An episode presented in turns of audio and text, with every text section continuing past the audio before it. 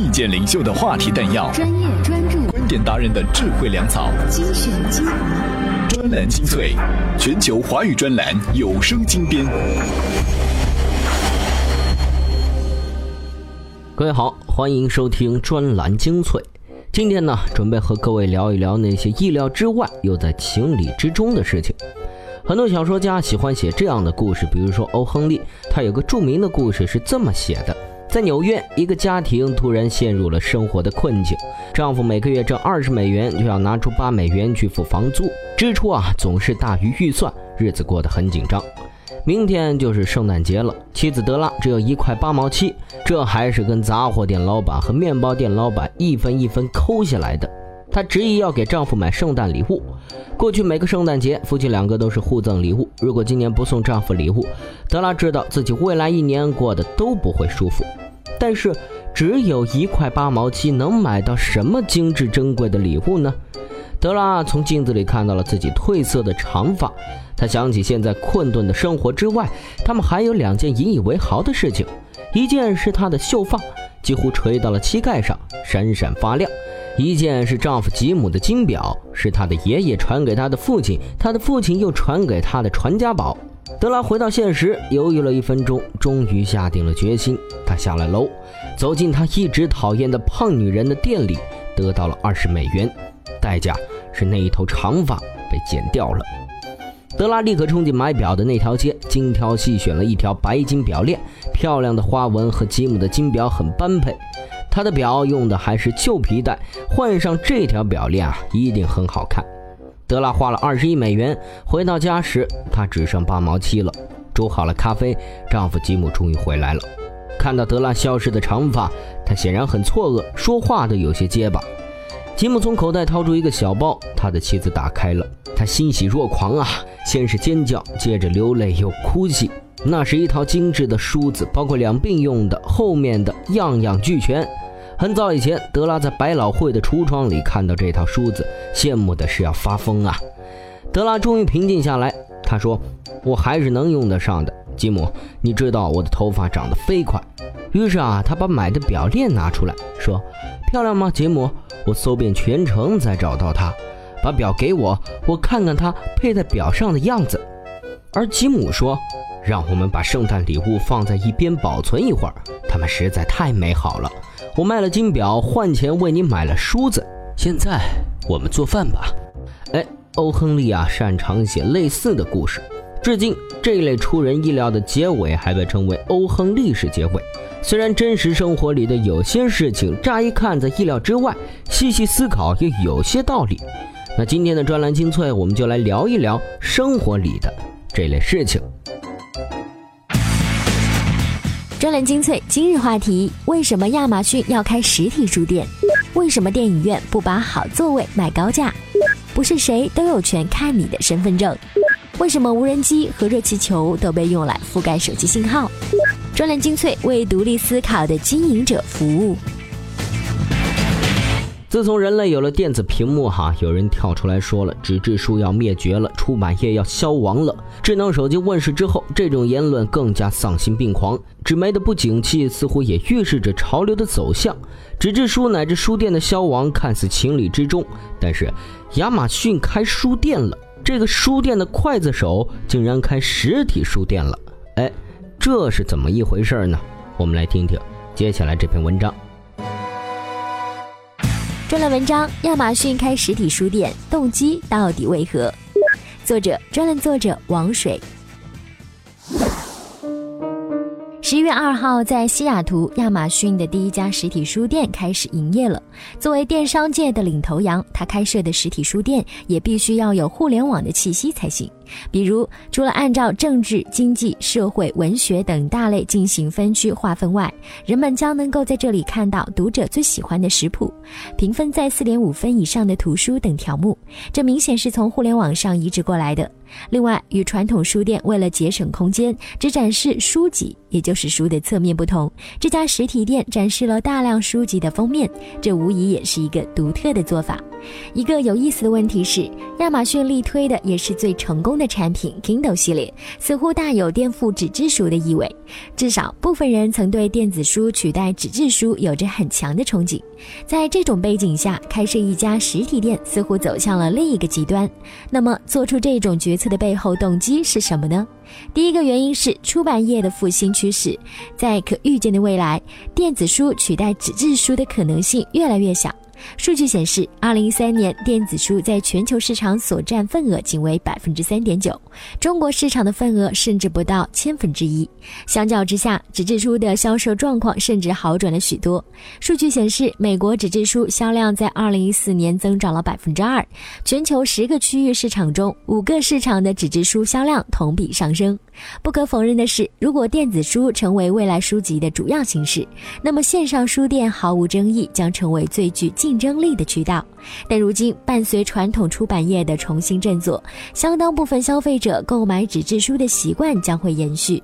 况且，亚马逊实体店承诺线上线下同价，当吸引消费者线上购买价格的优势不再存在时，线下书店作为重要选项也将被消费者考虑。第二个原因是所谓的体验经济。从某种意义上讲，线下书店乃至实体商业已经不再扮演简单的商品搬运工的角色，他们已经逐渐成为了生活方式。无论是台湾的诚品书店，还是大陆的方所，这些成功书店的背后，是因为他们都成为了一种文化符号。人们逛书店的过程本身，除了购买以外，还在享受一种购买的过程。这与在线上目的明确的购买行为不同，线下有着更多的随机购买，消费者也享受这段过程。当亚马逊将自身的互联网元素植入线下门店，使得企业和消费者之间有了更为直接和有效的接触渠道，为业务的延伸和发展提供了更多想象空间。一家几乎快把实体书店逼死的互联网巨头，自己似乎站到了自己的对立面。尝试新的可能，这本身是一件有趣的事情。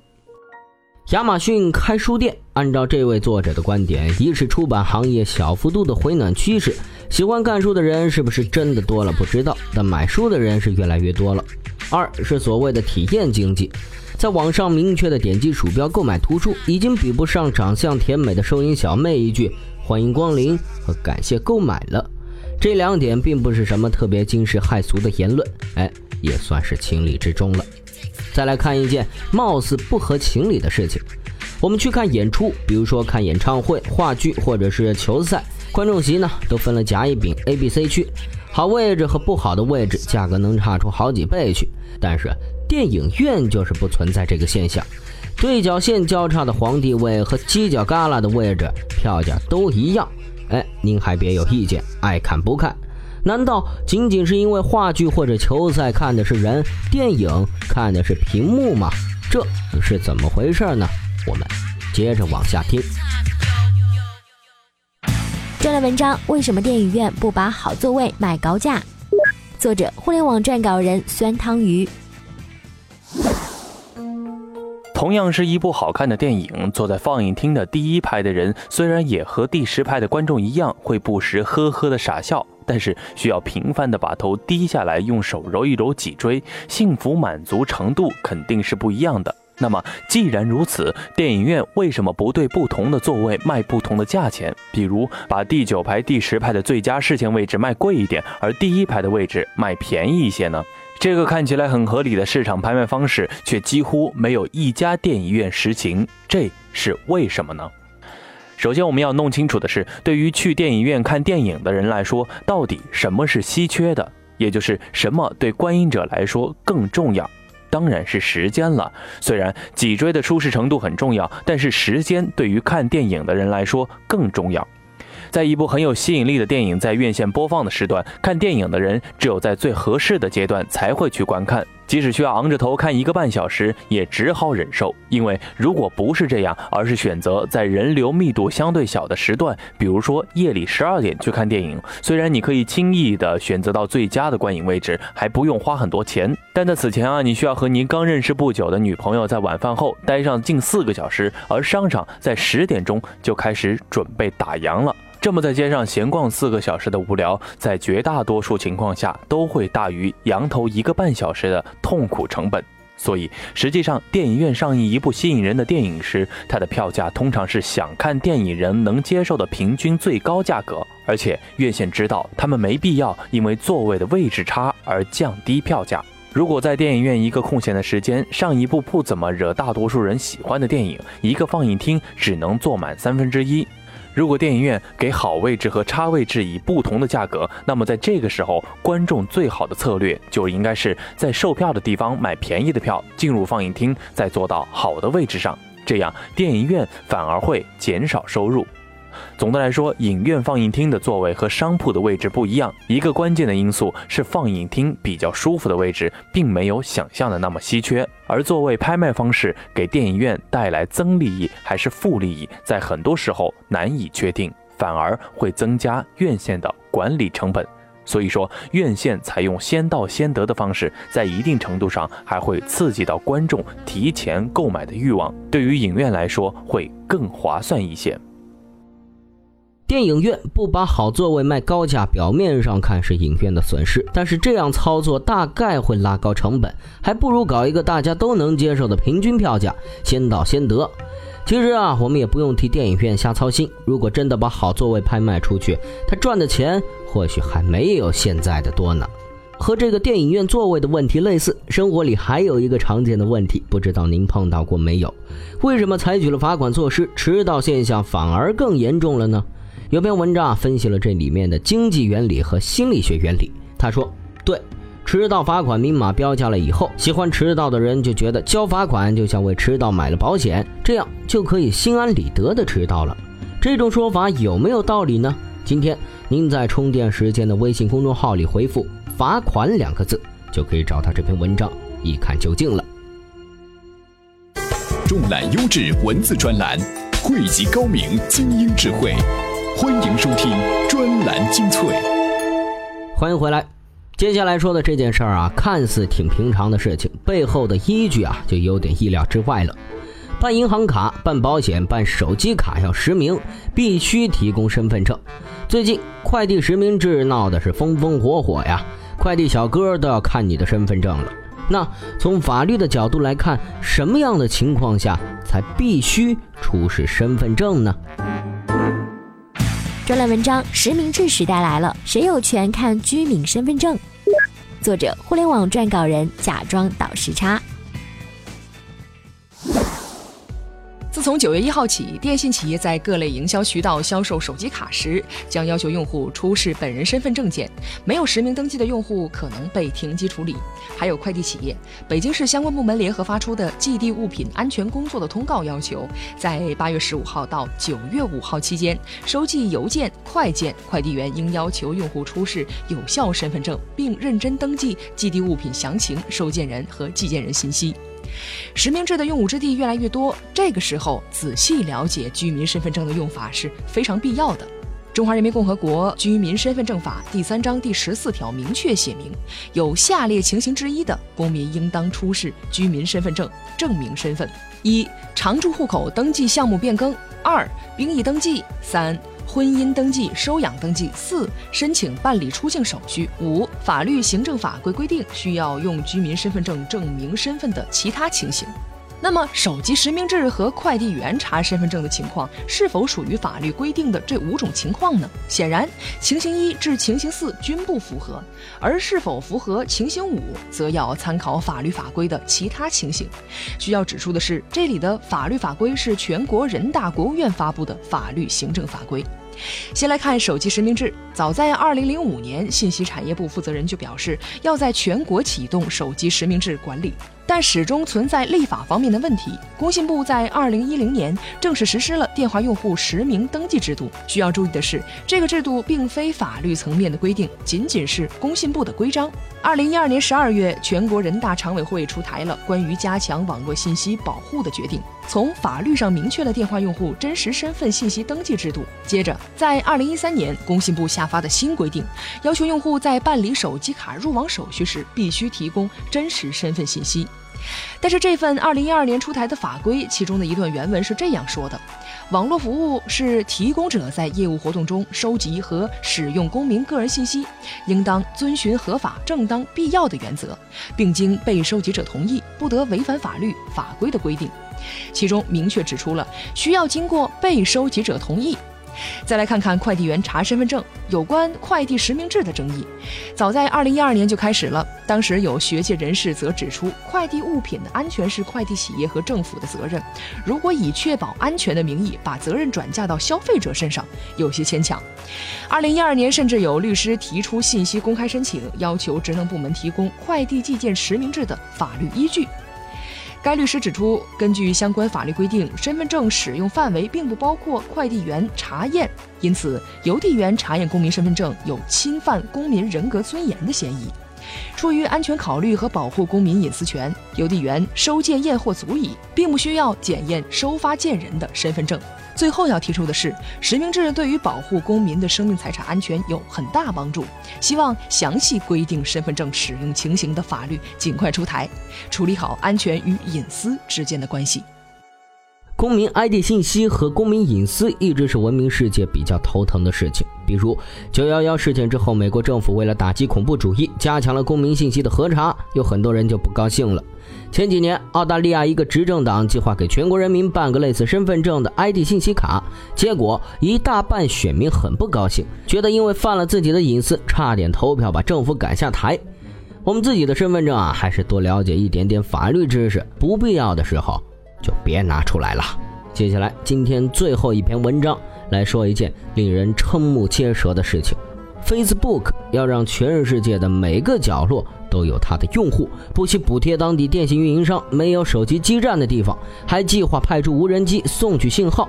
Google 也不示弱，计划放飞热气球，让人迹罕至的地方也充满信号。哎，他们这是要干什么呢？来听听这篇文章。专栏文章：Facebook 的全球快速统治策略。作者：互联网撰稿人吴忌。二零一五年十一月初，Facebook 在全球拥有约十五亿的访问用户，但是这家公司却表示，这仅仅是个开始。目前，全球约有三十亿人使用互联网服务，未来五年内，全球还会有三十亿人将会上网。这些人口主要来自于印度、非洲等新兴市场。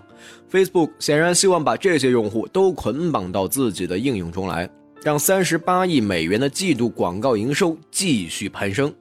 Facebook 将会采取三管齐下的做法，统治全世界。第一，让 Facebook 无处不在，在移动网速较慢的新兴市场，许多人仍未使用 Facebook 服务。举例来说，在全球下一个使用互联网服务的十亿用户当中，将会有三分之一来自印度。不过，截止目前，印度国内的移动用户仍主要是二 G 用户。Facebook 已经组成了技术和团队，专门解决低网速接入这一问题。简单的说，尽量不让用户看到正在加载的等待符号。为确保员工明白面临的挑战，Facebook 在内部推出了一个名为“二 G 星期二”的项目。提示所有员工每周体验一小时低速上网的状态。第二，确保从新用户身上赚钱。目前，Facebook 大约百分之六十的活跃用户居住在北美和欧洲市场之外，但是这些用户只占到了 Facebook 总营收的大约四分之一。通过不断的改进广告体验，Facebook 一直在努力提升公司在新兴市场的营收。公司希望，即使在低速地区，广告依然能够得到良好的展示。比如，Facebook 在印度推出了一种特别的广告，手机用户可以让广告主承担音乐和视频的内容数据成本。当然，用户不得不看相应的广告，广告主还可以定位用户的地理位置。第三，自己推出互联网服务，保持用户的持续增加。为了让新兴市场的用户能够上网，Facebook 并没有仅仅依靠政府和当地企业。它携手新兴市场本地服务提供商，让用户无需付费就能够使用 Facebook 和一些其他应用。至于在一些没有网络信号的地区，Facebook 甚至还拥有自己的解决方案。这家公司明年将推出太阳能飞机，向没有手机基站的地区人们提供互联网接入服务。除去 Facebook 的无人机以外，谷歌也尝试着通过热气球项目，向全球无网络覆盖的区域提供互联网接入服务。Facebook 不惜成本的推广互联网，看似出人意料，其实也是为了自家产品铺路、拓宽市场领域而已。这么一看，事情也就合理了。节目的最后呢，送大伙儿一福利哈。前段时间，充电时间的一位听众送来了六套充电商务双肩包和一万毫安的定制充电宝，作为抽奖的奖品，免费提供给大家。这个充电书包啊，是香港派克专为商务人士设计定制的，方便大家随时随地的给移动设备充电。您只要在十一月十四号的十二点之前，把这期节目的关键词“罚款”两个字回复到充电时间的微信公众号，就有可能获得奖品了。好了，今天的专栏精粹就是这样，感谢您的收听，我们下期再见。随时随地，随心所欲，你的随身商学院。这里是充电时间。